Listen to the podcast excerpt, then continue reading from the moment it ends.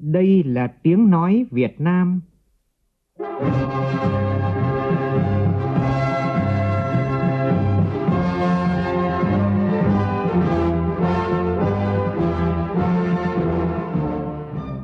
là tiếng nói Việt Nam, phát thanh từ Hà Nội, thủ đô nước Cộng hòa xã hội chủ nghĩa Việt Nam.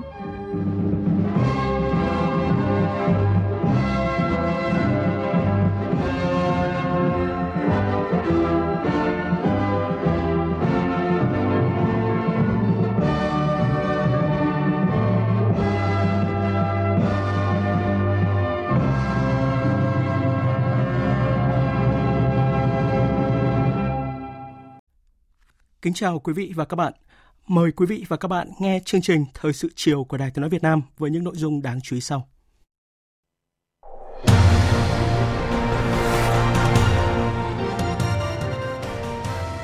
Thảo luận ở hội trường về các báo cáo công tác nhiệm kỳ từ năm 2016 đến 2021 của Chủ tịch nước và Chính phủ, nhiều đại biểu nêu ra những bất cập tồn tại trong việc xây dựng thể chế cần được khắc phục trong nhiệm kỳ mới để đáp ứng sự mong mỏi của nhân dân. Tăng trưởng GDP quý 1 năm nay cao hơn năm ngoái gần 4,5%, trong khi chỉ số giá tiêu dùng tăng thấp nhất 20 năm qua. Kết quả này cho thấy rõ hiệu quả việc thực hiện mục tiêu kép vừa phòng chống dịch bệnh vừa phát triển kinh tế của chính phủ. Từ ngày 1 tháng 4 tới, toàn tỉnh Hải Dương sẽ kết thúc giãn cách xã hội để thực hiện các biện pháp phòng chống dịch COVID-19 trong trạng thái bình thường mới. Liên quan đến sự cố tại kênh đào Suez, Bộ Công Thương triển khai các biện pháp linh hoạt gỡ khó cho doanh nghiệp Việt Nam. Và trong diễn biến mới nhất, Ai Cập đã giải cứu thành công tàu mắc kẹt ở kênh đào Suez. Theo Tổ chức Y tế Thế giới, virus SARS-CoV-2 có thể truyền từ rơi sang người qua động vật khác.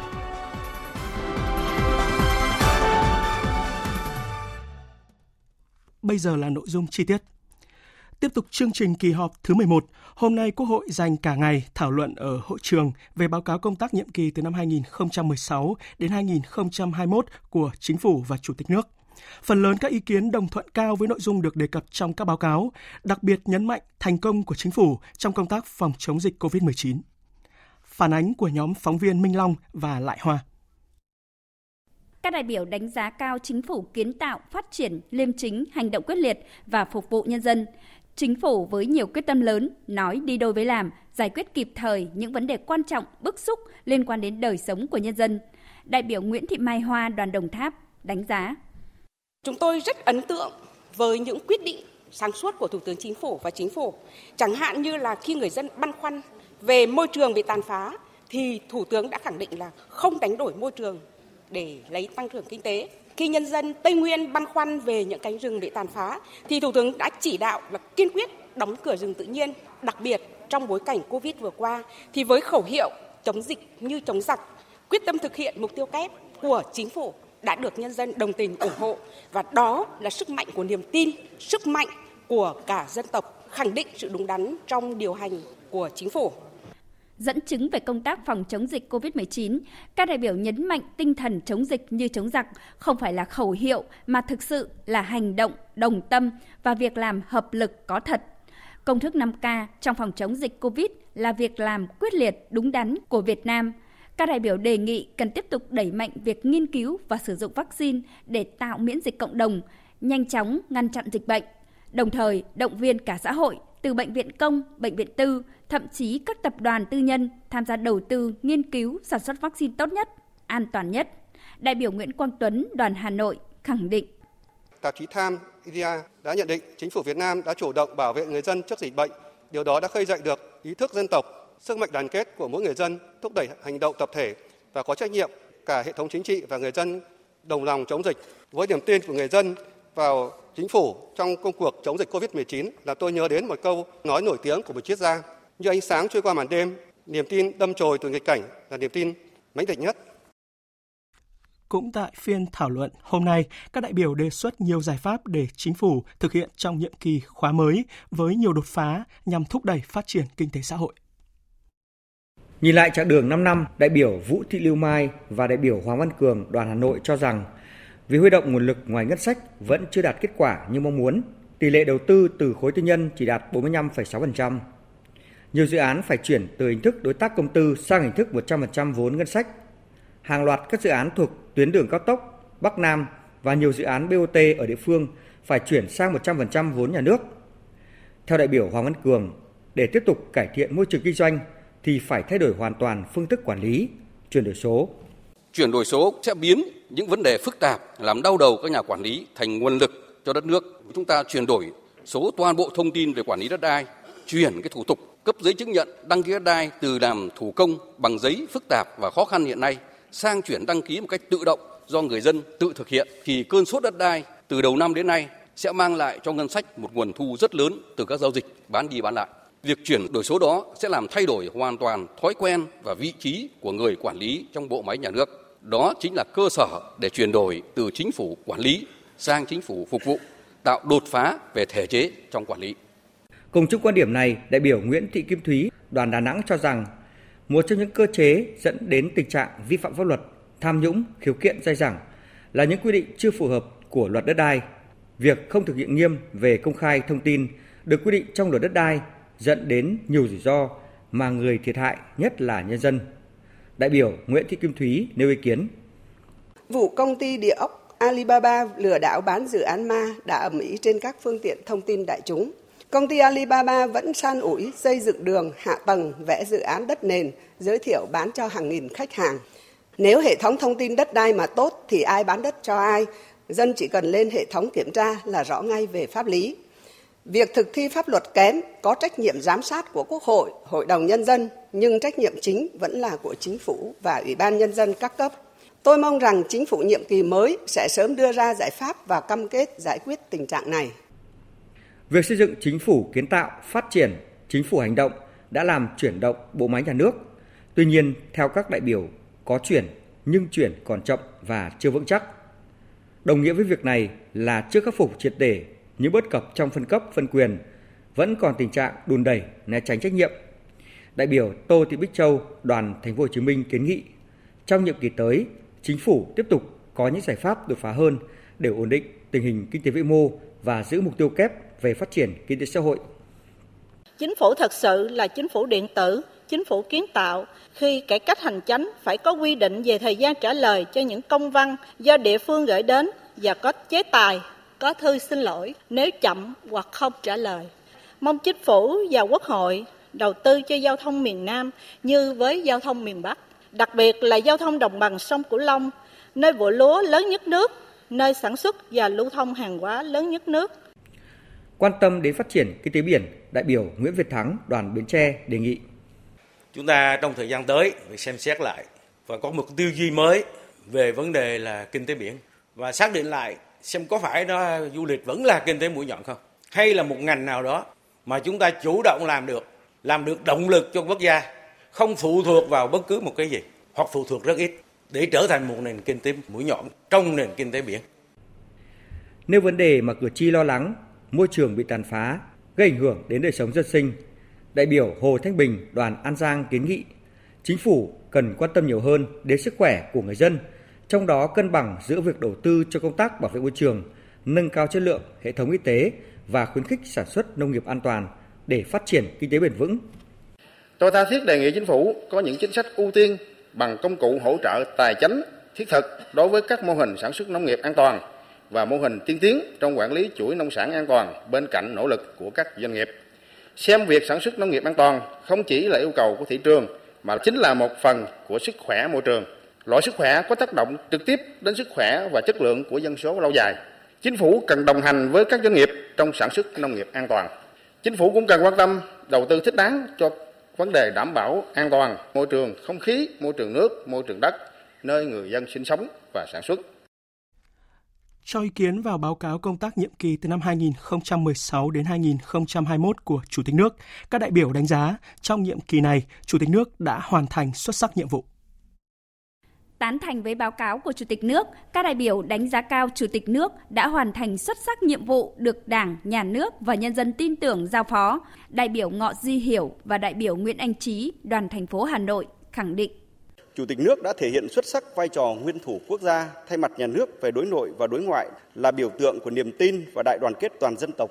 Mỗi khi Tổng Bí thư, Chủ tịch nước xuất hiện dù ở đâu, người dân, cán bộ, đảng viên đều rất vui mừng phấn khởi. Truyền cảm hứng mạnh mẽ là yếu tố quan trọng xây dựng tình cảm cách mạng, tạo sự đồng thuận, đoàn kết trong Đảng, trong nhân dân và toàn xã hội để cả nước đồng lòng vượt qua một nhiệm kỳ khó khăn trồng chất khó khăn. Cảm động vô cùng với một vị tổng bí thư chủ tịch nước có mái đầu bạc trắng hiên ngang với gánh xuân hà nặng triệu hai vai là trung tâm đoàn kết là ngọn cờ tập hợp là người khơi nguồn tự hào dân tộc nhân dân đã vô cùng cảm kích khi nghe báo cáo và biết được những công việc đối nội và đối ngoại mà chủ tịch nước đã làm được trong thời gian qua hình ảnh vì dân, việc làm vì dân, hành động vì dân, đường lối vì dân của đảng, của chủ tịch nước, của chính phủ thể hiện rất rõ trong suốt những năm qua chính đó đã trở thành động lực để toàn dân tích cực, năng nổ, thi đua, đóng góp vào công cuộc xây dựng và bảo vệ đất nước các đại biểu đồng tình với báo cáo của Chủ tịch nước cho rằng việc chỉ đạo thực hiện một số nhiệm vụ cải cách tư pháp còn chậm. Chủ tịch nước quyết định ký kết các điều ước quốc tế nhân danh nhà nước về ODA mang tính hình thức vì không quản lý trực tiếp, ít nắm được cụ thể về tình hình quản lý, sử dụng vốn vay, khả năng trả nợ, hiệu quả sử dụng các nguồn vốn ODA. Đại biểu Vũ Tiến Lộc, đoàn Thái Bình nêu ý kiến. Việc chỉ đạo thực hiện một số nhiệm vụ cải cách tư pháp còn chậm. Điều này phù hợp với nhận định của Ngân hàng Thế giới và Diễn đàn Kinh tế Thế giới, cũng như báo cáo khảo sát PCI của VCCI rằng các thiết chế pháp lý bảo vệ quyền và lợi ích hợp pháp của người dân và doanh nghiệp ở nước ta luôn là một điểm nghẽn, được xếp hạng chưa cao và chậm được cải thiện trong những năm qua. Trong quản lý ODA thì việc phân vai, phân nhiệm giữa chủ tịch nước với chính phủ còn hình thức và chưa thực chất. Hy vọng những hạn chế này sẽ được khắc phục có hiệu quả trong nhiệm kỳ tới. Đại biểu Lê Thanh Vân đoàn Cà Mau mong muốn trong nhiệm kỳ mới, tôi đề nghị Chủ tịch nước quan tâm hơn nữa đến hoạt động của các cơ quan tư pháp vì ờ, cái tình trạng oan sai, những vụ án thấu chồi dội đất nó phản ánh cái tính công minh của pháp luật, cái ân đức của chế độ. Cho nên phải hết sức cẩn trọng và đặc biệt xem xét cả cái đợt đặc xá để mà ờ, xem tội nhân ăn năn hối cải để mà ân giảm án cho họ. Theo chương trình, vào ngày mai, các đại biểu thảo luận ở hội trường về các báo cáo công tác nhiệm kỳ từ năm 2016 đến 2021 của Tòa án Nhân dân tối cao, Viện Kiểm sát Nhân dân tối cao. Quốc hội cũng biểu quyết thông qua luật phòng chống ma túy sửa đổi. Và từ ngày mai, Quốc hội cũng sẽ bắt đầu làm công tác nhân sự. Quốc hội miễn nhiễm Chủ tịch Quốc hội, Chủ tịch Hội đồng bầu cử quốc gia bằng hình thức bỏ phiếu kín. Tiếp đó, các đại biểu Quốc hội thảo luận ở đoàn về dự kiến nhân sự để bầu Chủ tịch Quốc hội, Chủ tịch Hội đồng bầu cử quốc gia. Đài Tiếng nói Việt Nam sẽ tường thuật trực tiếp phiên làm việc sáng mai của Quốc hội từ lúc 7 giờ 55 phút trên kênh Thời sự VOV1. Mời quý vị và các bạn chú ý theo dõi. Vào cuối buổi chiều nay, tại nhà Quốc hội đã diễn ra lễ trao kỷ niệm trương hoạt động Quốc hội Việt Nam cho các vị lãnh đạo và nguyên lãnh đạo là đại biểu Quốc hội. Tin của nhóm phóng viên Lại Hoa và Minh Long. Tại buổi lễ, Thủ tướng Chính phủ Nguyễn Xuân Phúc, Chủ tịch Quốc hội Nguyễn Thị Kim Ngân, Phó Chủ tịch Quốc hội Tòng Thị Phóng trưởng ban tổ chức Trung ương Phạm Minh Chính, Bí thư Thành ủy Hà Nội Vương Đình Huệ, Thường trực Ban Bí thư khóa 13 Võ Văn Thưởng, Thường trực Ban Bí thư khóa 12 Trần Quốc Vượng, Trưởng Ban Dân vận Trung ương Trương Thị Mai, Chủ tịch Ủy ban Trung ương Mặt trận Tổ quốc Việt Nam Trần Thanh Mẫn, Bộ trưởng Bộ Công an Tô Lâm, Phó Thủ tướng Chính phủ Phạm Bình Minh, nguyên Bí thư Thành ủy Thành phố Hồ Chí Minh Nguyễn Thiện Nhân và nhiều đại biểu Quốc hội các khóa đã vinh dự nhận kỷ niệm trương vì hoạt động Quốc hội Việt Nam. Phát biểu tại buổi lễ, Chủ tịch Quốc hội Nguyễn Thị Kim Ngân khẳng định đây là lần đầu tiên và cũng là thời khắc ý nghĩa trang trọng và xúc động để tôn vinh, ghi nhận, biểu dương những đóng góp tích cực, chủ động hiệu quả của các vị đại biểu đối với hoạt động của Quốc hội trong nhiệm kỳ vừa qua cũng như những nhiệm kỳ trước. Nhấn mạnh hoạt động góp phần tiếp nối chặng đường vẻ vang 70 năm hình thành phát triển của Quốc hội Việt Nam. Chủ tịch Quốc hội nêu rõ, cách đây 3 ngày, Quốc hội đã thảo luận thống nhất đánh giá cao kết quả hoạt động của nhiệm kỳ Quốc hội khóa 14, một nhiệm kỳ thành công để lại nhiều dấu ấn và thành tựu nổi bật, ngày càng thể hiện sâu sắc Quốc hội là hiện thân của khối đại đoàn kết dân tộc. Chủ tịch Quốc hội khẳng định thành công của Quốc hội có vai trò quan trọng quyết định của các vị đại biểu Quốc hội. Việc trao tặng kỷ niệm chương hoạt động Quốc hội là phần thưởng cao quý, thể hiện sự tôn vinh tri ân của Quốc hội của Ủy ban Thường vụ Quốc hội đối với các vị đại biểu Quốc hội, những người luôn thể hiện bản lĩnh, trí tuệ, kinh nghiệm, tinh thần trách nhiệm, tận tụy, gương mẫu, nhiệt huyết tham gia các hoạt động của Quốc hội, gần gũi với nhân dân và để lại nhiều ấn tượng sâu sắc xứng đáng là người đại biểu nhân dân. Thay mặt Ủy ban Thường vụ Quốc hội, tôi mong muốn dù ở cương vị nào, các vị đại biểu Quốc hội cũng sẽ tiếp tục phát huy truyền thống cách mạng, đoàn kết của Quốc hội, của dân tộc để đóng góp trí tuệ, công sức phục vụ đất nước.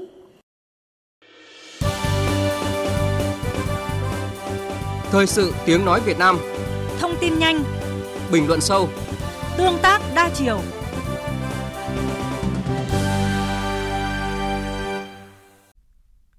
Vào sáng nay, đúng dịp kỷ niệm 46 năm ngày giải phóng Đà Nẵng, thành phố này tổ chức lễ công bố các nghị định, quyết định của Chính phủ và Thủ tướng Chính phủ về phát triển thành phố Đà Nẵng. Tới dự có Phó Thủ tướng Trịnh Đình Dũng. Phóng viên Đình Thiệu thông tin. Quốc hội đã ban hành nghị quyết số 119 về thí điểm tổ chức mô hình chính quyền đô thị và một số cơ chế chính sách đặc thù phát triển thành phố Đà Nẵng. Chính quyền địa phương ở các quận là Ủy ban nhân dân quận, không tổ chức Hội đồng nhân dân quận. Chính quyền địa phương ở các phường là Ủy ban nhân dân phường, không tổ chức Hội đồng nhân dân phường. Thời gian thực hiện thí điểm từ ngày 1 tháng 7 tới cho đến khi Quốc hội quyết định chấm dứt thực hiện. Để triển khai nghị quyết này, Chính phủ ban hành Nghị định số 34 quy định chi tiết biện pháp thi hành Đồ án quy hoạch chung thành phố Đà Nẵng đến năm 2030, tầm nhìn đến năm 2045 được Thủ tướng phê duyệt hướng tới mục tiêu xây dựng thành phố Đà Nẵng trở thành một trong những trung tâm kinh tế xã hội lớn của cả nước và khu vực Đông Nam Á. Thành phố Đà Nẵng có tổng diện tích khoảng 129.000 ha, với quy mô dân số dự báo đến năm 2030 khoảng 1,79 triệu người, năm 2045 khoảng 2,56 triệu người.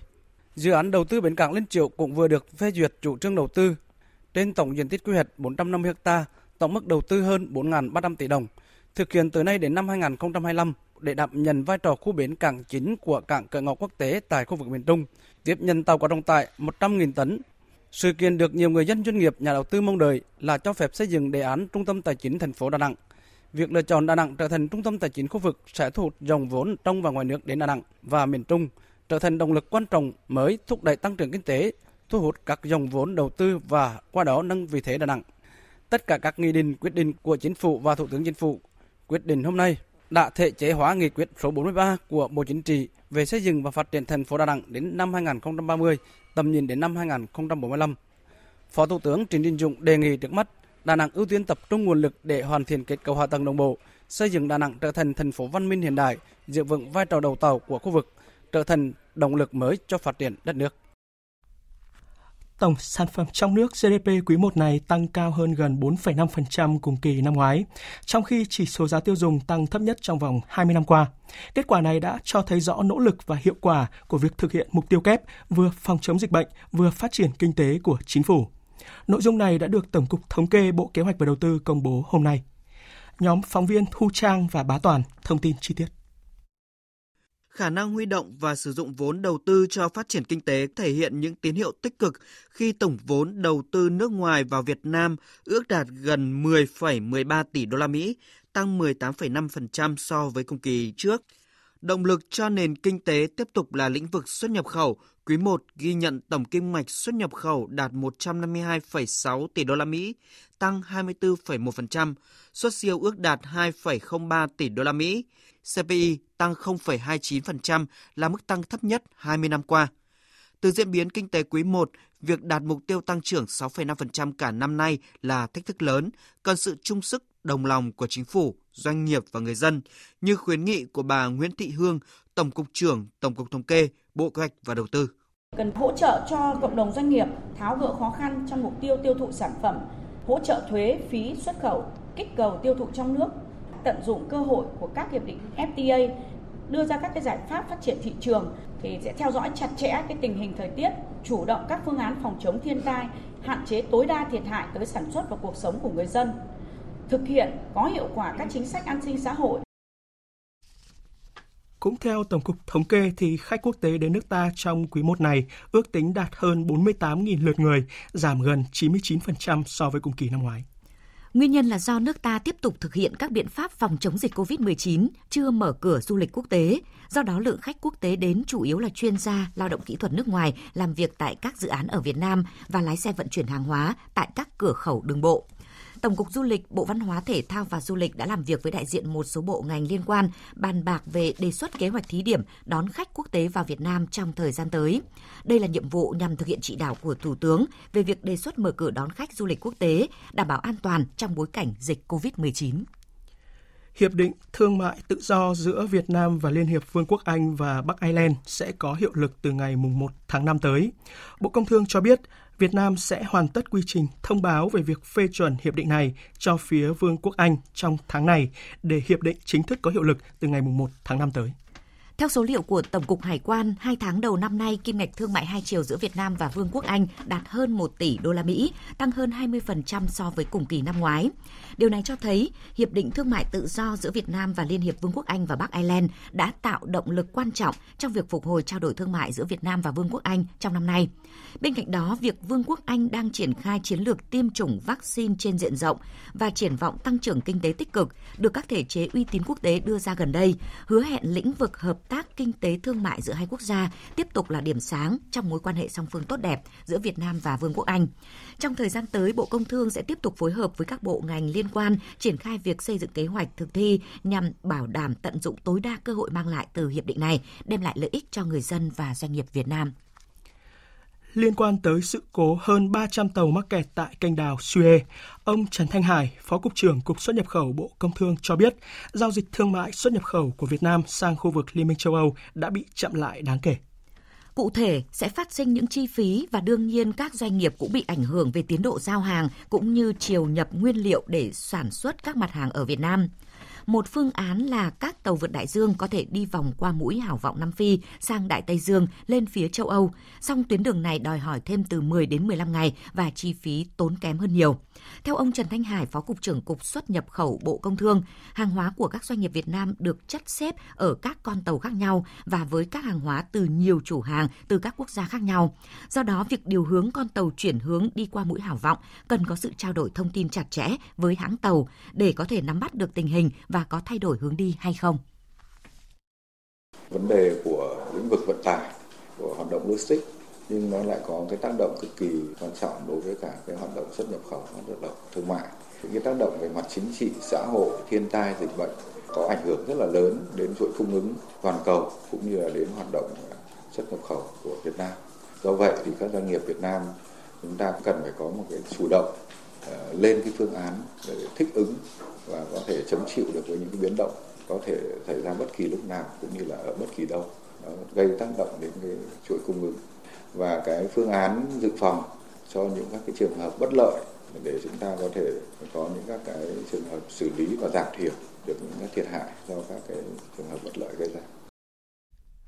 Trong diễn biến mới nhất liên quan, Ai Cập thông báo sẽ sớm nối lại hoạt động vận tải qua kênh đào Suez sau khi giải cứu thành công tàu Ever Given bị mắc kẹt tại đây. Phóng viên Ngọc Thạch, thường trú tại Ai Cập, thông tin chi tiết. Dạ vâng ạ.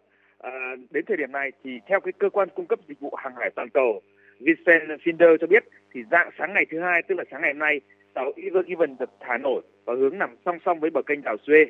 Hiện tàu đang được neo đậu tại bờ phía đông của kênh, nỗ lực giải cứu thành công sau khi chiến dịch giải cứu huy động thêm các cái tàu kéo lớn và liên tục nạo vét cát ở mũi tàu.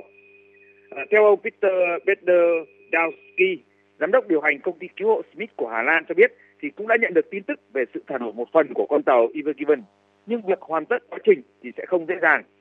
Một tàu kéo mới sẽ được tăng cường và nước sẽ được bơm xuống mũi tàu để thả nổi tàu hoàn toàn. Tuy nhiên, theo người đứng đầu của cơ quan kênh đào Suez, Trung tướng Osama Rabie, vào sáng ngày 29 tháng 3 xác nhận thì đang nỗ lực để giải cứu cuộc khủng hoảng tàu bị mắc kẹt.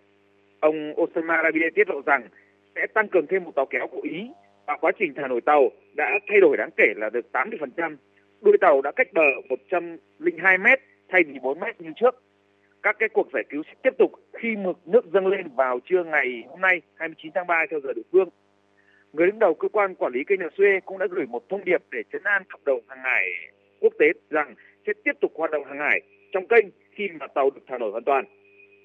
Trong những ngày qua thì sự cố tàu Ever Given mang cờ Panama bị mắc kẹt chấn ngang kênh đào Suez thì đã gây tổn thất từ 12 cho đến 14 triệu đô la doanh thu hàng ngày và cơ quan quản lý kênh đào Suez đã thuê các cái chuyên gia cứu hộ quốc tế huy động nhiều tàu kéo, tàu quốc tham gia vào cái chiến dịch cứu hộ tàu Ever Given. Người đứng đầu cơ quan quản lý kênh Đào Xuyên cho biết thì cũng đang xem xét để giảm giá cho các cái tàu bị ảnh hưởng bởi tắc nghẽn. Hiện thì có hơn 360 tàu bị mắc kẹt do cái sự cố này. À, cũng liên quan đến sự cố mắc kẹt mắc, mắc kẹt tàu ờ, uh, Ever Given thì giá dầu thô đã tăng vào ngày 24 tháng 3 do sự tắc nghẽn của đường thủy qua kênh Suez trước khi giảm vào ngày hôm sau. Nhưng ngày hôm nay thì ngày 29 tháng 3 thì giá dầu lại tiếp tục giảm sau khi có tin từ kênh đào Suez rằng các cái đội cứu hộ đã thả nổi hoàn toàn một phần của con tàu. Dầu thô Ben đã giảm từ 2,1% xuống còn 63,19 đô mỗi thùng. Dầu thô Mỹ giảm từ giảm 2,4% xuống 59,49 đô la mỗi thùng. Thời sự VOV nhanh, tin cậy, hấp dẫn. Từ 0 giờ ngày 1 tháng 4 tới, toàn tỉnh Hải Dương sẽ kết thúc giãn cách xã hội theo chỉ thị số 19 của Thủ tướng Chính phủ để thực hiện các biện pháp phòng chống dịch trong trạng thái bình thường mới. Phóng viên Duy Thái thông tin. Đến thời điểm này, tỉnh Hải Dương đã ngăn chặn, kiểm soát hoàn toàn tình hình dịch bệnh COVID-19, không có ca lây nhiễm trong cộng đồng. Nhiều địa phương trong tỉnh đã hơn 20 ngày qua không có ca bệnh mới, trong đó 6 huyện đã hơn 30 ngày không có ca mới. Trên địa bàn tỉnh không còn khu vực bị phong tỏa, toàn tỉnh chỉ còn 41 người phải cách ly tập trung. Các mẫu xét nghiệm sàng lọc trong cộng đồng cũng như tại các cơ sở khám chữa bệnh đều cho kết quả âm tính. Tất cả các lái xe, sinh viên và những người được lấy mẫu xét nghiệm COVID-19 diện rộng trong toàn tỉnh cũng đều có kết quả âm tính. 95% số doanh nghiệp, cơ sở sản xuất trên địa bàn tỉnh đã trở lại hoạt động trong điều kiện đảm bảo phòng bệnh an toàn. Hải Dương quyết định sẽ kết thúc giãn cách xã hội từ ngày 1 tháng 4, chuyển sang trạng thái bình thường mới, tuyệt đối không chủ quan, lơ là, khắc phục khó khăn, đảm bảo thực hiện mục tiêu kép. Cũng từ ngày 1 tháng 4, học sinh tất cả các cấp học tại các địa phương trong tỉnh sẽ trở lại trường học trong điều kiện đảm bảo an toàn dịch bệnh. Ông Phạm Xuân Thăng, Ủy viên Trung ương Đảng, Bí thư tỉnh ủy Hải Dương cho biết. Tỉnh Hải Dương áp dụng các cái biện pháp chủ động phòng chống dịch bệnh theo phương châm mà chính phủ đã chỉ đạo. Cùng với đó thì tỉnh Hải Dương tiếp tục duy trì tốt các cái tổ an toàn Covid và các cái giải pháp nhằm à, kịp thời phát hiện, kịp thời khoanh vùng, kịp thời cách ly và dập dịch khi có những yếu tố dịch bệnh phát sinh trên địa bàn. Ban chỉ đạo phòng chống dịch COVID-19 của tỉnh Phú Thọ cho hay, qua hai lần xét nghiệm với 16 trường hợp F1 liên quan đến hai bệnh nhân mắc COVID-19 trên chuyến bay VJ458 từ Phú Quốc ra Hà Nội đều cho kết quả âm tính với virus SARS-CoV-2. Trong khi đó, thành phố Cần Thơ xác nhận được 5 F2 tiếp xúc với F1 ở tỉnh Gia Lai. Trong vụ 10 người nhập cảnh trái phép ở Phú Quốc cũng đều cho kết quả âm tính lần 1 với virus SARS-CoV-2. Còn Sở Y tế tỉnh Đồng Nai vừa lấy mẫu xét nghiệm và đưa 12 người Trung Quốc không có giấy tờ nhập cảnh hợp pháp đi cách ly tập trung. Tin của phóng viên Duy Phương. Đêm qua, Sở Y tế tỉnh Đồng Nai kiểm tra hành chính nhà nghỉ Đào Tiên ở thành phố Biên Hòa sau khi nhận được tin báo có 12 người Trung Quốc lưu trú. Lực lượng chức năng đã lập danh sách những người tiếp xúc để theo dõi, xịt khử khử trùng toàn bộ nhà nghỉ và đưa những người này đi cách ly tập trung tại trường cao đẳng y tế Đồng Nai.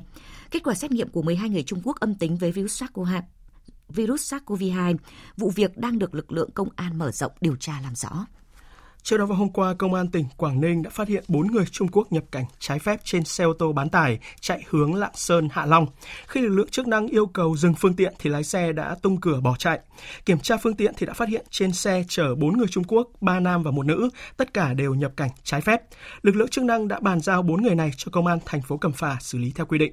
Công an thành phố Cẩm Phả đã lấy lời khai và đưa 4 người này đi cách ly y tế theo quy định. Lê Hùng Phong và Đỗ Văn Ba, hai người điều hành công ty trách nhiệm hữu hạn thương mại Huỳnh Khang ở thành phố Hồ Chí Minh và doanh nghiệp tư nhân xăng dầu Bình Long ở tỉnh Long An vừa bị công an tỉnh Đồng Nai bắt về hành vi buôn lậu do liên quan đến đường dây làm 200 triệu lít xăng giả.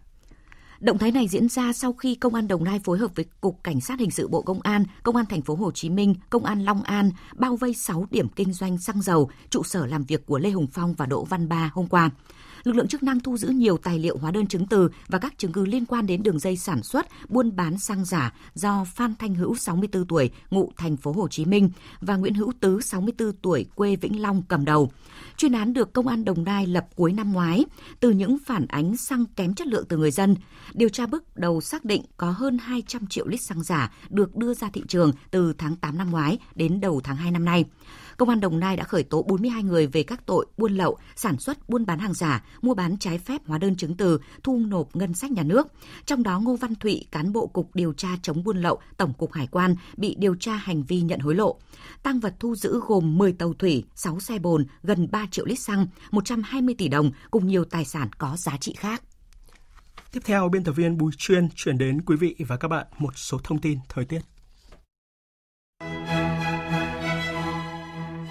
Trung tâm Dự báo Khí tượng Thủy văn Quốc gia cho biết từ nay đến ngày 2 tháng 4 tức thứ 6 tuần này, miền Bắc và miền Trung bước vào một đợt nắng nóng đầu tiên trong năm nay.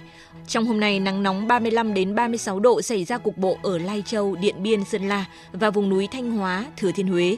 Sang ngày mai, nắng nóng mở rộng ra khắp phía Tây Bắc Bộ và khu vực Thanh Hóa đến Quảng Ngãi, mức nhiệt cao nhất 35 đến 38 độ, có nơi vượt 39 độ. Tuy nhiên, về tối và đêm nhiệt giảm nhanh còn 23 đến 25 độ. Đối với khu vực Nam Bộ trong những ngày đầu tuần cũng nóng hừng hực với mức nhiệt ban ngày 35 đến 37 độ ở miền Đông, trong đó có thành phố Hồ Chí Minh. Tuy nhiên về chiều và tối có khả năng xảy ra mưa rông. Lưu ý là trong mưa rông có khả năng xảy ra lốc xét, mưa đá và gió giật mạnh. Nhiệt độ tối và đêm giảm về còn 25 đến 26 độ.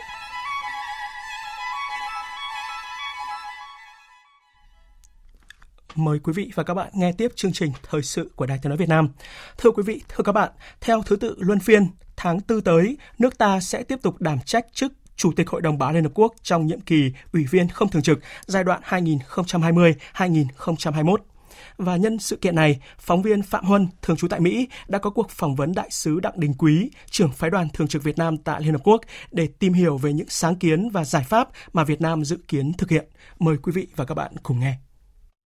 Xin cảm ơn đại sứ đã trả lời phỏng vấn của Đài Tiếng Việt Nam.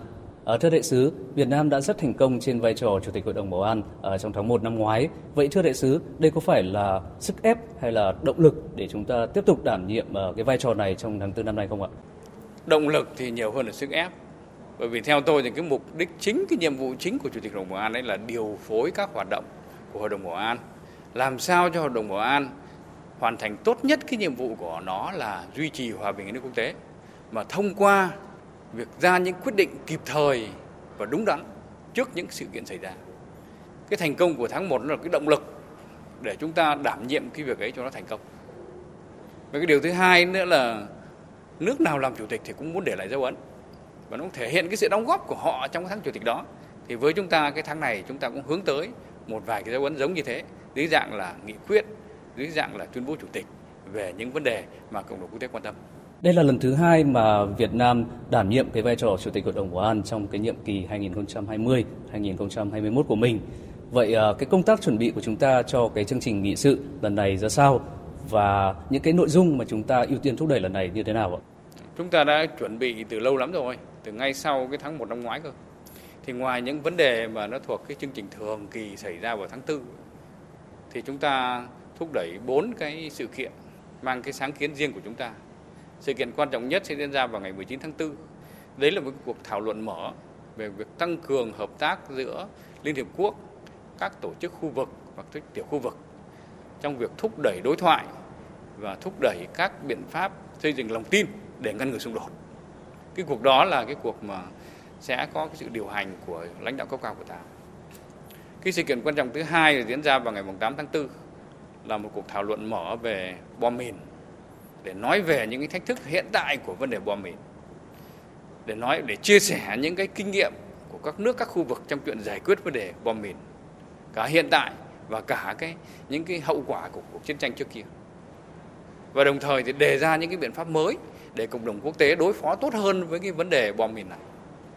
Và nó, bom mìn nó là đang đang đang ngày, hàng ngày tác động tới hơn 60 nước và vùng lãnh thổ đang có xung đột hoặc là đã có xung đột trên thế giới nó là một cái cái giết người thầm lặng và tác động tới rất nhiều cái đối tượng, và nhất là phụ nữ và trẻ em đây là cái chủ đề quan trọng cái sự kiện thứ ba là sẽ được tổ chức vào ngày 28 tháng 4 là một cuộc thảo luận mở về các biện pháp để bảo vệ những cái cơ sở hạ tầng thiết yếu đối với cuộc sống của dân thường. Đây cũng là một cái chủ đề mà thế giới quan tâm. Và sự kiện cuối cùng chúng ta định làm vào ngày 14 tháng 4 là về chủ đề của nó là bạo lực tình dục trong xung đột. Liên quan đến việc mà luật nhân đạo đã cấm cái việc sử dụng bạo lực tình dục xung đột như là một cái phương tiện chiến tranh, nhưng cái điều đó vẫn đang được rất nhiều các bên xung đột trên thế giới sử dụng và tạo ra những cái hậu quả vô cùng lâu dài, vô cùng đau khổ cho phụ nữ và trẻ em gái. Thì đây cũng như là những cái chủ đề mà thế giới quan tâm. Thì đây là bốn cái cái chủ đề mà chúng ta định thúc đẩy trong cái tháng tư này. Hiện nay thì đã xuất hiện những cái bất hòa xung quanh một số vấn đề nóng trên thế giới, như là phân bổ à, vaccine COVID-19 hay như là tình hình tại Myanmar, hay là cái mối quan hệ giữa các nước lớn trên thế giới. Vậy Việt Nam sẽ làm gì để có thể dung hòa những cái quan ngại của những cái nước à, thành viên trong những cái vấn đề trên ạ? Có những vấn đề, các nước lớn bây giờ có vẻ là là là dễ tìm cái tiếng nói chung hơn là tháng 1 năm ngoái khi chúng ta làm chủ tịch. Nhưng trong rất nhiều vấn đề, họ vẫn có những cái quan điểm khác nhau thì cái việc của chủ tịch ấy, làm sao mà dung hòa, làm sao mà tìm được cái công thức chung cho các bên cùng làm việc với nhau? Để sao cho hội đồng bảo an đi đến được cái quyết định kịp thời và đúng nhất trước những vấn đề nảy sinh. Thì đấy là cái việc khó mà chủ tịch nào cũng phải làm. Hiện nay thì ờ, tình hình dịch bệnh COVID-19 tại Mỹ cũng như là trên toàn thế giới thì ờ, vẫn diễn biến hết sức là phức tạp. Vậy ờ, xin đại sứ cho biết về những cái sáng kiến cũng như là giải pháp mà Việt Nam có thể áp dụng thì à, đảm bảo rằng là cái chương trình nghị sự của Hội đồng Bảo an có thể hoàn tất trong tháng 4. Phần lớn các cuộc họp trong tháng 4 này có lẽ vẫn diễn ra theo hình thức là trực tuyến. Thế nhưng mà chúng tôi cũng đang thúc đẩy cái cuộc thảo luận trong Hội đồng Bảo an về chuyện mà tìm ra được một những cái sự kiện nào đó mà vẫn đảm bảo được cái cái tiêu chuẩn về an toàn y tế nhưng mà tổ chức được ở trong cái phòng họp của Hội đồng Bảo an thì nó có cái tính chất biểu tượng rất là lớn đối với cái hình ảnh của Hội đồng Bảo an với cả thế giới này. Thế và cũng hy vọng rằng là cuối tháng 4 thì nhiều thành viên Hội đồng Bảo an đã được tiêm vaccine và nó đảm bảo cái an toàn cho việc quay trở lại. Thế nhưng mà việc quay trở lại họp ở phòng của Hội đồng Bảo an hay không thì nó phụ thuộc vào cái việc mà có được 15 nước thành viên đồng ý hay không. Thì chúng ta đang thảo luận theo hướng đấy. Xin trân trọng cảm ơn đại sứ. Quý vị và các bạn vừa nghe phóng viên Đài Tiếng nói Việt Nam thường trú tại Mỹ phỏng vấn đại sứ Đặng Đình Quý, trưởng phái đoàn thường trực Việt Nam tại Liên Hợp Quốc về những sáng kiến và giải pháp mà Việt Nam dự kiến sẽ thực hiện khi đảm trách chức Chủ tịch Hội đồng Bảo an Liên Hợp Quốc vào tháng 4 tới. Liên quan đến tình hình Myanmar, Liên Hợp Quốc tiếp tục bày tỏ quan ngại, đồng thời kêu gọi quốc gia này sớm ổn định tình hình thông qua đối thoại xây dựng và hòa giải thực chất. Tổng hợp của biên tập viên Hồng Nhung. Nguồn tin Ngoại giao Liên Hợp Quốc cho biết, Hội đồng Bảo an Liên Hợp Quốc dự kiến sẽ sớm tổ chức một cuộc họp kín nhằm tham vấn về tình hình Myanmar. Thông tin chính thức sẽ sớm được công bố trong vài giờ hoặc vài ngày tới. Phát biểu trước báo giới mới đây, người phát ngôn Tổng thư ký Liên Hợp Quốc Fahan Haq cho biết. Trong bối cảnh ngày lễ Thinh An chào đón năm mới của người dân Myanmar sắp đến gần, chúng tôi kêu gọi và thúc đẩy quyền cơ bản của con người và quy định dân chủ ở Myanmar. Đặc phái viên Liên Hợp Quốc về tình Myanmar sẽ tiếp tục hiện thực hóa lời kêu gọi của Tổng thư ký, thúc đẩy phản ứng quốc tế đồng nhất và mang tính tập thể nhằm khôi phục chính phủ dân chủ ở Myanmar, cũng như ủng hộ lời kêu gọi của Hội đồng Bảo an về một giải pháp hòa bình thông qua đối thoại xây dựng và hòa giải thực chất vì lợi ích của người dân nước này. Trước đó, đặc phái viên Liên Hợp Quốc về Myanmar, ông Tom Andrew cũng đã kêu gọi tổ chức một hội nghị thượng đỉnh khẩn cấp mang tầm quốc tế về tình hình Myanmar. Lo ngại về những bất ổn leo thang, một số quốc gia phương Tây như Anh và Mỹ đã khuyến cáo người dân thận trọng về tình hình an ninh tại Myanmar. Chính phủ Anh hôm qua kêu gọi những người mang quốc tịch Anh tại Myanmar rời quốc gia này càng sớm càng tốt, trong khi Đại sứ quán Mỹ tại Yangon cùng ngày cũng kêu gọi công dân Mỹ tại Myanmar hạn chế ra ngoài trong tình hình hiện nay. Trong một diễn biến khác, Thủ tướng Thái Lan hôm nay cho hay chính phủ nước này đang chuẩn bị cho khả năng có làn sóng người từ nước láng giềng Myanmar sang Thái Lan.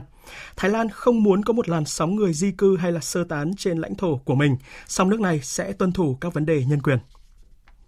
Chuyển sang các tin đáng chú ý khác, Bộ trưởng Quốc phòng Nhật Bản và Indonesia vừa tuyên bố sẽ phản đối mạnh mẽ bất cứ hành động nào của Trung Quốc làm leo thang căng thẳng tại các vùng biển trong khu vực. Sau cuộc họp với người đồng cấp Indonesia Prabowo Subianto tại thủ đô Tokyo, phát biểu trước báo giới, Bộ trưởng Quốc phòng Nhật Bản Kishi Nobuo khẳng định Bộ Quốc phòng hai nước sẽ hối thúc Trung Quốc kiềm chế trong việc cố đơn phương thay đổi hiện trạng ở Biển Đông và Biển Hoa Đông. Bộ trưởng Quốc phòng Nhật Bản Kishi Nobuo cũng nêu quan ngại trước việc Trung Quốc đưa ra luật hải cảnh cho phép sử dụng vũ lực đối với tàu nước ngoài. Ông Kishi Nobuo cho biết Nhật Bản và Indonesia nhất trí thắt chặt hợp tác quốc phòng và sẽ tổ chức tập trận chung ở Biển Đông.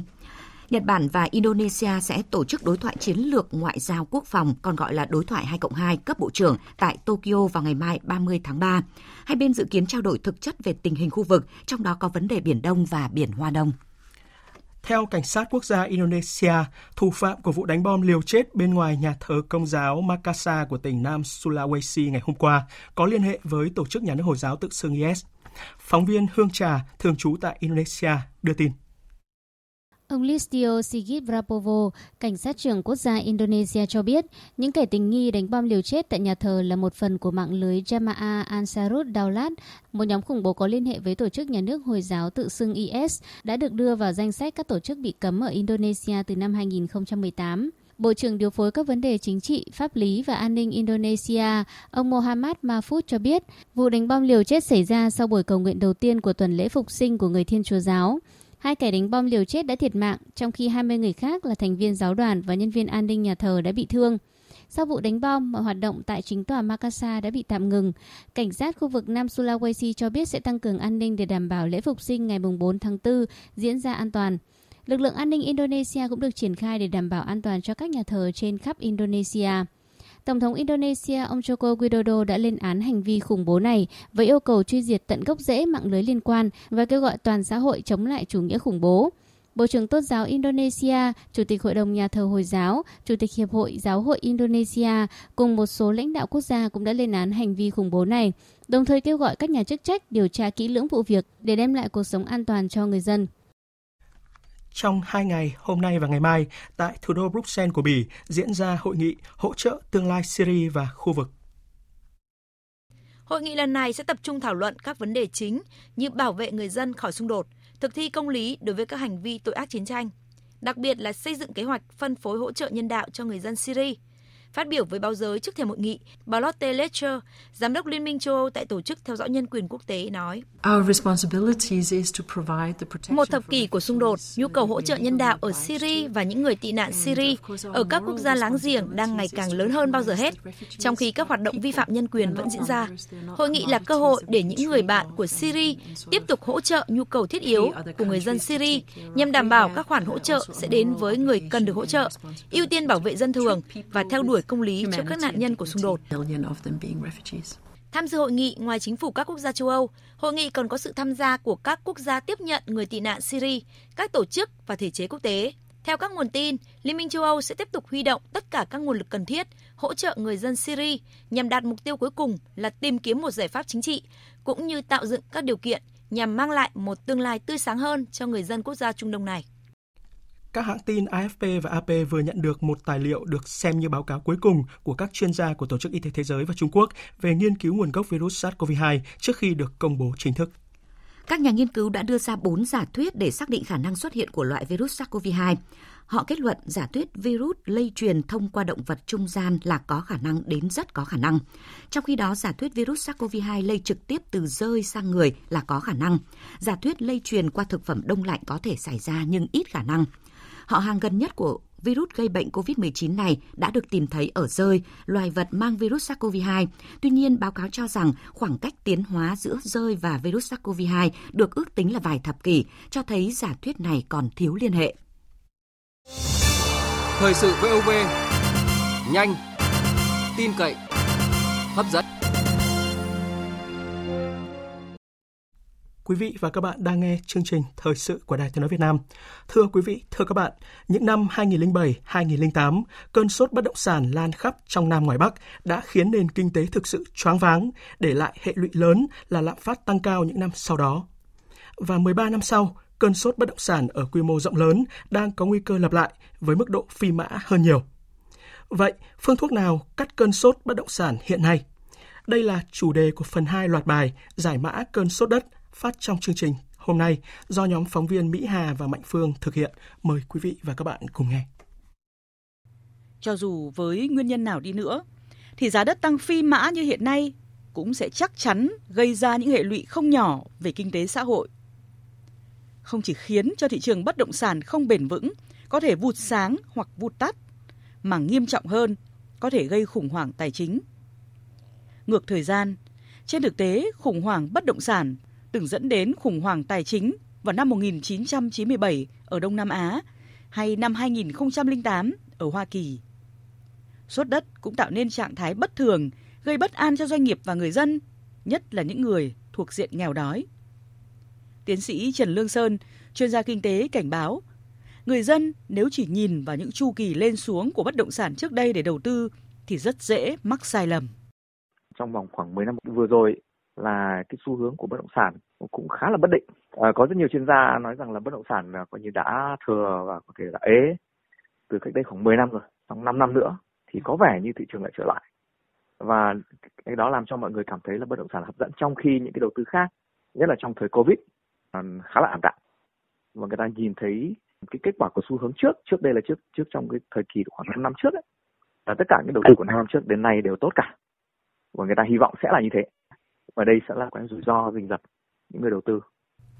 Hệ lụy tiếp theo của tình trạng sốt đất là khiến cho nợ xấu bất động sản gia tăng do nhiều người đổ xô đi buôn đất, vay nợ thế chấp tài sản tại ngân hàng. Đồng thời khiến cho dòng tiền đổ vào các kênh sản xuất, dịch vụ thương mại bị giảm sút. Lâu dài ảnh hưởng đến tính bền vững của nền kinh tế. Đó là chưa kể đến những tranh chấp có thể xảy ra trong trường hợp giấy tờ giả, đất mua đi bán lại không hợp pháp, như cảnh báo của ông Nguyễn Hữu Thắng, chuyên gia bất động sản tại thành phố Hồ Chí Minh. Đất mà gọi là sang tay nhiều khi bây giờ có thể là bán cho hai ba người cùng một lúc thì như vậy có thể là bị mất kiểm soát về mặt pháp lý. Nếu trong trường hợp mà xảy ra mà tranh chấp thì rất là phức tạp, ờ, dẫn tới ờ, có nhiều cái ờ, trường hợp là có thể tranh chấp kéo dài nhiều năm và cái người cuối cùng bị thiệt thòi đó là khách hàng hoặc là những người mua cuối cùng. Sốt đất gây ra những hệ lụy lớn cho kinh tế xã hội các địa phương như vậy. Nhưng vì sao đến nay chưa tiến hành các biện pháp chặn đà giảm sốt? Phải chăng lỗi đang nằm ở chính những chính sách chưa thật hợp lý hiện nay? Trong bối cảnh dịch COVID-19 gây những tổn thất không nhỏ cho khu vực doanh nghiệp, thì những chính sách quản lý thị trường tiền tệ hiện nay đang tồn tại nhiều bất cập. Trong khi các ngân hàng đều thông báo lãi lớn, thì lãi suất tiền gửi tính ra chỉ vừa bằng tỷ lệ lạm phát cơ bản. Nên người gửi tiền ngân hàng gần như không có lãi. Trong khi đó, lãi suất cho vay vẫn dao động trong khoảng từ 9 đến 10%. Bởi vậy mà khi sản xuất kinh doanh chưa bình thường trở lại, doanh nghiệp đành tìm nơi trú ẩn vào đất. Theo ông Nguyễn Việt Cường, chủ một công ty sản xuất đang chuyển hướng kinh doanh đất. Sự bất hợp lý trong chính sách tiền tệ đang góp phần đẩy doanh nghiệp vào cơn lốc đầu cơ. Hiện tại bây giờ cái lãi suất ngân hàng giữa cái biên độ mà vay và cho vay nó quá cao. Huy động vào thì giảm, nhưng lãi suất vay thì cũng chả giảm được tí nào cả. Như thế thì cũng không mang tính chất hỗ trợ cho doanh nghiệp và người dân. Cho nên mọi người tự là tìm đến đất và bất động sản. Người ta cảm thấy là yên tâm và an toàn nhất. Một bất cập khác nằm ở sự chậm trễ trong sửa đổi luật đất đai. Lẽ ra trong giai đoạn ảnh hưởng của COVID-19, cần phải tập trung vào việc hoàn chỉnh khung pháp luật về đất đai để tháo gỡ những điểm nghẽn của thị trường bất động sản, thì luật hiện hành lại đi sau thực tiễn cuộc sống. Mặt khác, khi những ý tưởng quy hoạch chưa thành hình đã bị tung tin đồn thổi để tăng giá đất. Các cơ quan quản lý, các địa phương phải có trách nhiệm công khai những thông tin chính thống và nói rõ rằng đây mới là những thông tin ở dạng ý tưởng đề xuất, có thể được chấp nhận hoặc không được chấp nhận. Đề nghị người dân không nên vội vã đầu tư bất động sản dựa vào những thông tin không chính xác về quy hoạch để tránh thua thiệt. Nhưng rồi, chính quyền nhiều nơi vẫn chưa quan tâm điều đó để giới cỏ đất đầu cơ khuynh đảo thị trường. Thời điểm này, với nhiều địa phương, việc cắt những cơn sốt đất là một trong những nhiệm vụ quan trọng hàng đầu. Nhưng cắt bằng phương thuốc nào lại không đơn giản.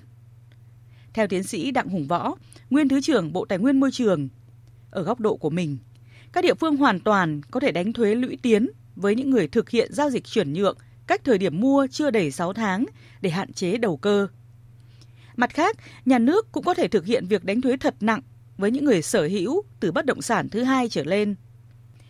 Theo tiến sĩ Đặng Hùng Võ, đây là giải pháp tương đối khả thi trong điều kiện hiện nay, nhưng không hiểu vì lý do gì, đến giờ đề xuất ấy vẫn dẫm chân tại chỗ. Ta thì thuế về bất động sản vẫn đứng yên như trong thời kỳ 10-12 năm trước. Trong khi Bộ Tài chính cũng đệ trình ra một số cái đổi mới sắc thuế về bất động sản ờ, vài ba lần rồi kể từ 2007 khi mà bắt đầu EU giúp Bộ Tài chính xây dựng luật thuế tài sản. Tính vào từ 2007 tới nay thì cũng đã 13 năm. Nhưng mà uh, thuế tài sản cũng chưa ra được và thuế của ta, thuế về đất đai vẫn có cái gì đấy chênh vênh so với lại các chính sách đất đai mà chúng ta đang hình thành. Ở một số nước, chính phủ sử dụng công cụ tập hợp quỹ đất ở, nhà ở dự trữ. Mỗi khi có sốt đất, nhà nước sẽ tung dự trữ đất ở ra để bình ổn thị trường theo nguyên tắc quy luật cung cầu.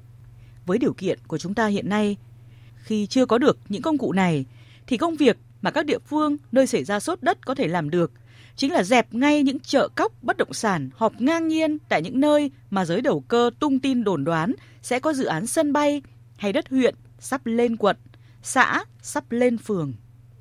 Các bộ ngành, địa phương thông qua hệ thống tuyên truyền cũng cần thông tin rõ, đầy đủ về thị trường bất động sản trong khu vực. Đâu là những dự án ảo được vẽ trên giấy. Cần có thông tin công khai minh bạch, nếu không chính người dân và cộng đồng địa phương phải bỏng tay vì thua thiệt bởi những hòn than nóng, hệ lụy của những cơn sốt đất liên tục chưa có điểm dừng. Quý vị và các bạn vừa nghe phần 2 loạt bài Giải mã cơn sốt đất. Tiếp theo là trang tin thể thao.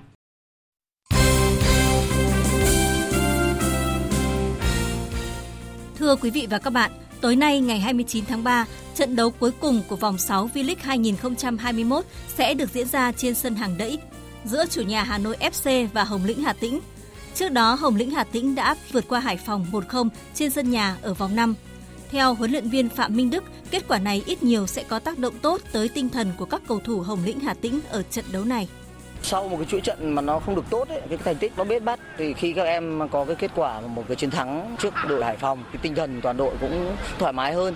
Các cầu thủ có những cái ý tưởng tốt hơn trong thi đấu và có niềm tin hơn. À, thì tôi nghĩ là ở cái trận thắng Hải Phòng rất là quan trọng để cho các cầu thủ có những cái bước tiến tiếp theo ở cái giai đoạn tiếp theo này.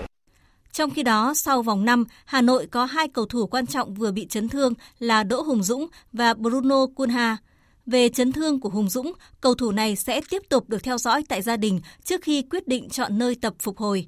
Tiền vệ sinh năm 1993 chia sẻ.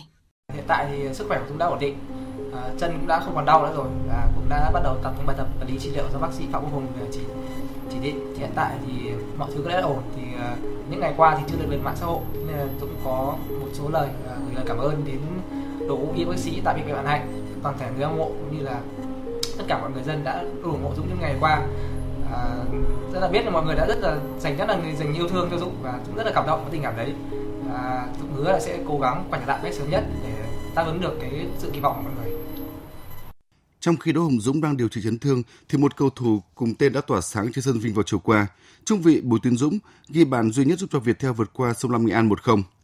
Phát làm bàn của Bùi Tiến Dũng đã mang về cho Viettel 3 điểm quý giá, giúp cho đội đương kim vô địch V-League chỉ kém đội đầu bảng Hoàng Gia Lai 3 điểm. Còn Than Quảng Ninh giành chiến thắng 2-0 trước Hải Phòng trên sân lệch chay bằng hai pha lập công của Edison. Hôm nay ngày 29 tháng 3, tại Bình Dương diễn ra buổi họp báo bốc thăm chia bảng xếp lịch thi đấu vòng chung kết giải U19 quốc gia. Đây là lần đầu tiên vòng chung kết U19 thu hút 12 đội thay vì 8 đội như trước. Theo kết quả bốc thăm, PVF Hoàng Anh Gia Lai, Sông Lam Nghệ An cùng chủ nhà BKMX Bình Dương vào bảng A. Bảng B gồm Sài Gòn, Quảng Nam, Hà Nội, An Giang, trong khi bảng C gồm Khánh Hòa, Bình Định, Đồng Tháp và Học viện Nutifood. Các đội tranh tài vòng tròn chọn ra 6 đội nhất, nhì mỗi bảng cùng hai đội xếp hạng 3 có thành tích tốt nhất vào vòng tứ kết. Vòng chung kết U19 quốc gia diễn ra từ ngày 30 tháng 3 đến ngày 15 tháng 4.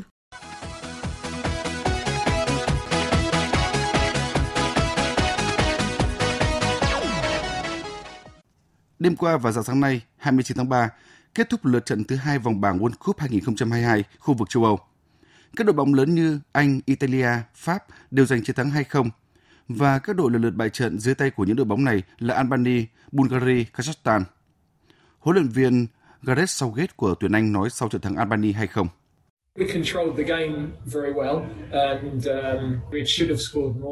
Tôi nghĩ là chúng tôi đã kiểm soát trận đấu tốt và lẽ ra phải ghi nhiều bàn hơn. Trong khoảng 25 phút đầu, chúng tôi đã cố gắng khai thác khoảng trống ở tuyến giữa của họ. Tôi đặc biệt không thích cách chúng tôi xoay sở trong 15 phút cuối. Chúng tôi cần đưa ra những quyết định chính xác hơn để ghi nhiều bàn hơn. Nhưng đây là một chiến thắng hay. Trong khi đó, Tây Ban Nha vượt qua Georgia 2-1 còn Đức phải rất nhọc nhằn mới vượt qua được Romania 1-0. Tuy nhiên, kết quả này là đủ để cho Đức có được ngôi đầu bảng G với 6 điểm. Ở lượt đấu đầu tiên, họ thắng đậm Ireland 3-0. Huấn luyện viên Hoa Kim Lớp bên phía đội tuyển Đức cho rằng Romania chơi hoàn toàn khác so với Iceland. Romania muốn có bóng, họ chơi tấn công và kỹ thuật tốt. Có nhiều cầu thủ của Bayern Munich đang có mặt trong đội tuyển Đức.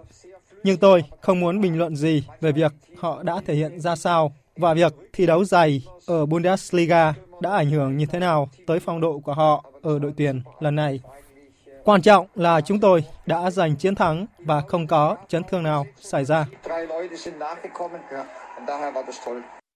Với chiến thắng ở lượt đấu này, Italia, Pháp, Anh, Đức đang tạm giữ các ngôi đầu bảng C, D, E, G, còn Tây Ban Nha xếp nhì bảng B sau Thụy Điển.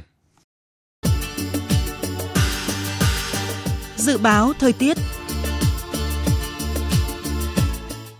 Trung tâm Dự báo Khí tượng Thủy văn Quốc gia cho biết ngày mai nắng nóng sẽ mở rộng ra toàn khu vực phía Tây Bắc Bộ, Bắc và Trung Trung Bộ với nhiệt độ cao nhất phổ biến từ 35 đến 38 độ, có nơi trên 39 độ. Các tỉnh phía Đông Bắc Bộ trong đó có thủ đô Hà Nội từ ngày 31 tháng 3 đến ngày 1 tháng 4 có nắng nóng cục bộ với nhiệt độ cao nhất từ 35 đến 36 độ. Khu vực Tây Nguyên và Nam Bộ cũng nắng nhiều, đặc biệt là tại khu vực miền Đông Nam Bộ có nắng nóng với nhiệt độ cao nhất từ 34 đến 37 độ. Sau đây sẽ là phần dự báo chi tiết các khu vực đêm nay và ngày mai. Phía Tây Bắc Bộ có mây, chiều tối và đêm có mưa rào và rông vài nơi, ngày nắng nóng, nhiệt độ từ 20 đến 36 độ, có nơi trên 37 độ. Phía Đông Bắc Bộ có mây, đêm có mưa vài nơi, ngày nắng có nơi có nắng nóng, nhiệt độ từ 21 đến 34 độ, có nơi trên 35 độ. Các tỉnh từ Thanh Hóa đến Thừa Thiên Huế có mây, chiều tối và đêm có mưa rào và rông vài nơi, ngày nắng nóng, nhiệt độ từ 22 đến 35 độ, riêng vùng núi từ 35 đến 38 độ, có nơi trên 38 độ. Các tỉnh ven biển từ Đà Nẵng đến Bình Thuận có mây, chiều tối và đêm có mưa rào và rông vài nơi, ngày nắng. Riêng phía Bắc có nắng nóng, nhiệt độ từ 22 đến 35 độ, phía Bắc có nơi trên 36 độ.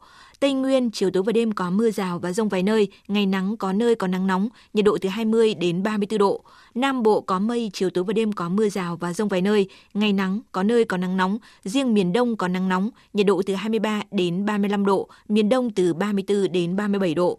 Khu vực Hà Nội có mây, đêm có mưa vài nơi, ngày nắng, nhiệt độ từ 22 đến 34 độ. Tiếp theo là dự báo thời tiết biển, vịnh Bắc Bộ có mưa vài nơi, tầm nhìn xa trên 10 km, gió đông nam đến nam cấp 4, cấp 5. Vùng biển từ Quảng Trị đến Quảng Ngãi, từ Bình Định đến Ninh Thuận có mưa vài nơi, tầm nhìn xa trên 10 km, gió đông nam đến nam cấp 4, cấp 5. Vùng biển từ Bình Thuận đến Cà Mau, từ Cà Mau đến Kiên Giang và Vịnh Thái Lan không mưa, tầm nhìn xa trên 10 km, gió nhẹ. Khu vực Bắc Biển Đông và khu vực quần đảo Hoàng Sa thuộc thành phố Đà Nẵng không mưa, tầm nhìn xa trên 10 km, gió Đông Nam đến Nam cấp 3, cấp 4. Khu vực giữa và Nam Biển Đông và khu vực quần đảo Trường Sa thuộc tỉnh Khánh Hòa không mưa, tầm nhìn xa trên 10 km, gió nhẹ. Tới đây, chúng tôi kết thúc chương trình Thời sự chiều nay. Chương trình do các biên tập viên Hải quân Lan Anh và Thu Hòa thực hiện với sự tham gia của phát thanh viên Phương Hằng, kỹ thuật viên Trần Tâm, chịu trách nhiệm nội dung Hoàng Trung Dũng. Cảm ơn quý vị và các bạn đã quan tâm theo dõi.